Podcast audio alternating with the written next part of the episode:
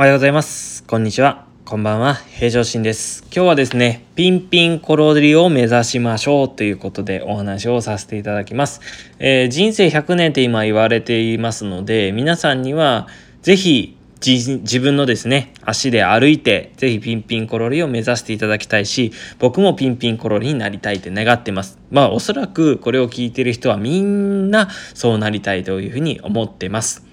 がしかし、ただ、えーなあなあと生きて、なあなあと生きるって失礼ですね。えー生きるだけじゃ正直多分なれないと思います。でも誰もわかりませんが、僕が今考えている、その人生100年設計って言ったら大々的になりますが、えーどうやったら、こう、ピンピンコロリに近づけるかなっていう風な感じでお話をさせていただきます。一つは、ロコモティブシンドロームにあります。ロコモティブシンドロームって何かっていうと、まあ、ロコモ、ロコモって言いますけど、メタボじゃないですよ。メタボとはまた違いますけれども、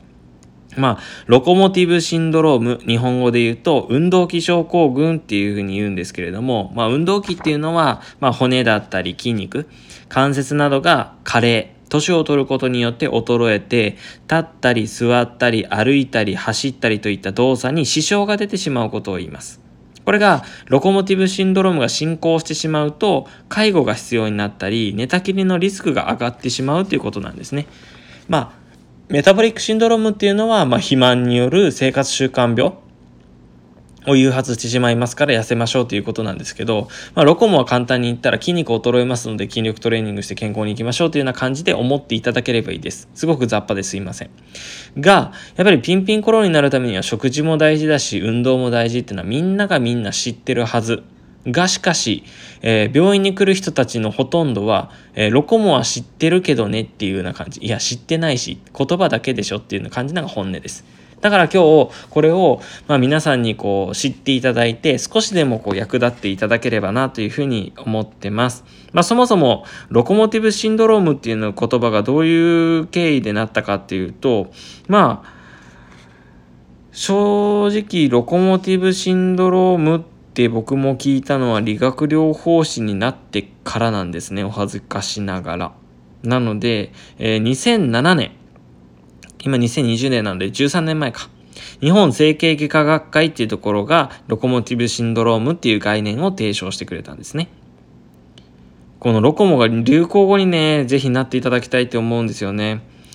まあ、ロコモティブシンドローム。ダメかななってほしいななぜかというと、これを知る、知らないとでは、本当に気づく、気づかないでは、本当に早い遅いがあるから、早く気づいていただきたい。運動が大事っていうのは、若い時はですね、なかなか気づかないんですよね。どうしても僕は60代、70代、80代、時には90代近くの方々と、やっぱり、あの、仕事上付き合いますので、ああ、もうちょっと早く知ってればなって後悔する人たちが多いんですよ。転んじゃいますよ。マジで。え、老いは足からって言いますよね。よく言う言葉があるじゃないですか。マジでコツ、あの、つまずいて転ぶ人多いです。手をついて頭骨遠端骨折をしたりとか肩からいっちゃってえー上腕骨筋端骨折。で大腿骨あの腰の方を打ってしまって大腿骨の筋端骨折をしたりとかまああの頸部骨折っていうんですけどあと尻餅をつくことで圧迫骨折をしたことによって今までできていたこと例えば、えー例えば午前中にねね転んで午後来ましたって昨日までできていたことがその時からできなくなるんですよ。怖くないですか？それが早い段階で分かるっていうのがこのロコモティブシンドロームなんだよ。なんだよ。なんで、なんで敬語じゃないんだよ。すいません。えーっと、だから本当にこのロコモティロコモティブシンドロームっていうのはとても重要なんですね。えー今だったらネット社会なのでロコモって引いてください。山ほど情報出てきます。だから私の方でもそういうロコモになってほしくないという意味で、えストレッチだったりとかすぐできるその場でできる歯磨きをしながらできるエクササイズだったりとか、えー簡単にできる腰痛寝たままでもできる腰痛体操だったりとか、え今撮ってるのは100均。100円均一で歩いてるったら、あ、これいいねって思って、2つグッズを使って今動画を撮ってて、近々またアップするとは思いますけど、100均のグッズを使ってアップする予定になってます。だからいろんなものに挑戦してですね、皆さんのこう、目に触れたり、耳に触れたりしていければなというふうに思ってますので、なるべく毎日、えー、上げていければなと思っています。まあ、皆さんにとってですね、えー、いろいろ変形性膝関節症だったりとか、えー、転んだ経験があるとか、それが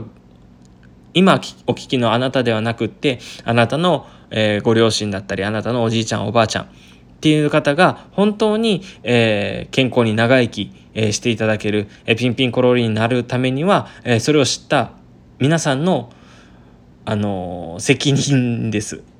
なんかすごく上から目線ですけどこれを知ってしまったからには、えー、誰かに言ってください。あの紹介してくださいじゃないですよ。今得た知識を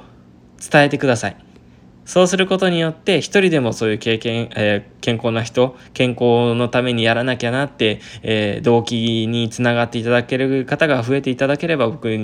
が願った、えー、通りなことになりますのでぜひよろしくお願いいたします。え今日はですね人生100年自分の足で、えー、歩いてピンピンコロリを目指しましょうっていうことでテーマでお話をさせていただきました。終わらさせていただきます。